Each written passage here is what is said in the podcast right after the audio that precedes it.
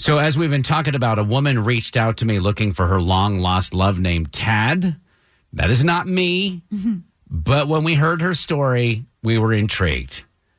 These two, Tad and this woman, Michelle, have had several misconnections over the last thirty years.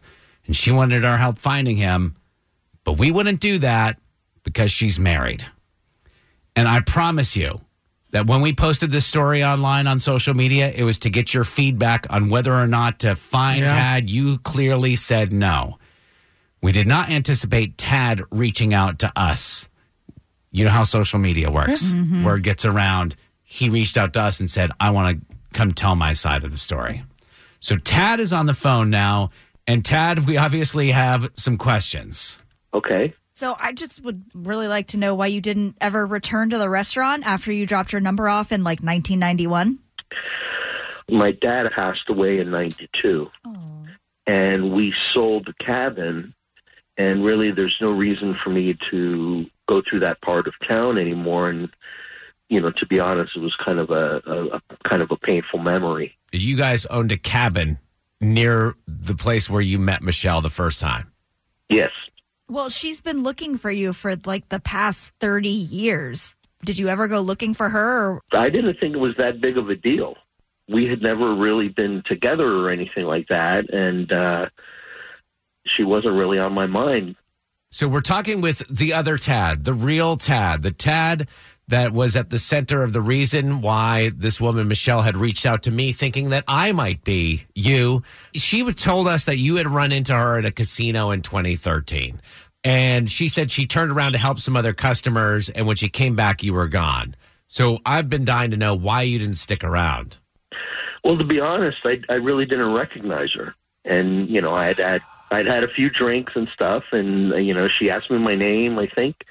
And uh, I told her my name, and she turned around, and, and I just went back into the casino. So the big question here is, she reached out to us for help finding you, and she doesn't know that you made contact with us. Do you want to connect with Michelle? Um, no.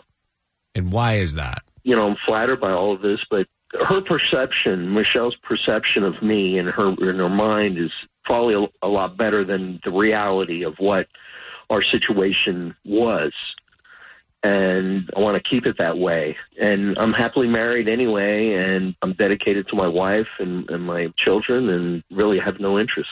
This is exactly what we were afraid of. Were, were you married, Tad? Were you married when you ran into Michelle at the casino back in two thousand thirteen? Yes, I was. Okay, so nothing oh, was going to even happen right. Either. All right. So do you want us to share with her that we even spoke and that you're married and not to contact her or anything that we can relay?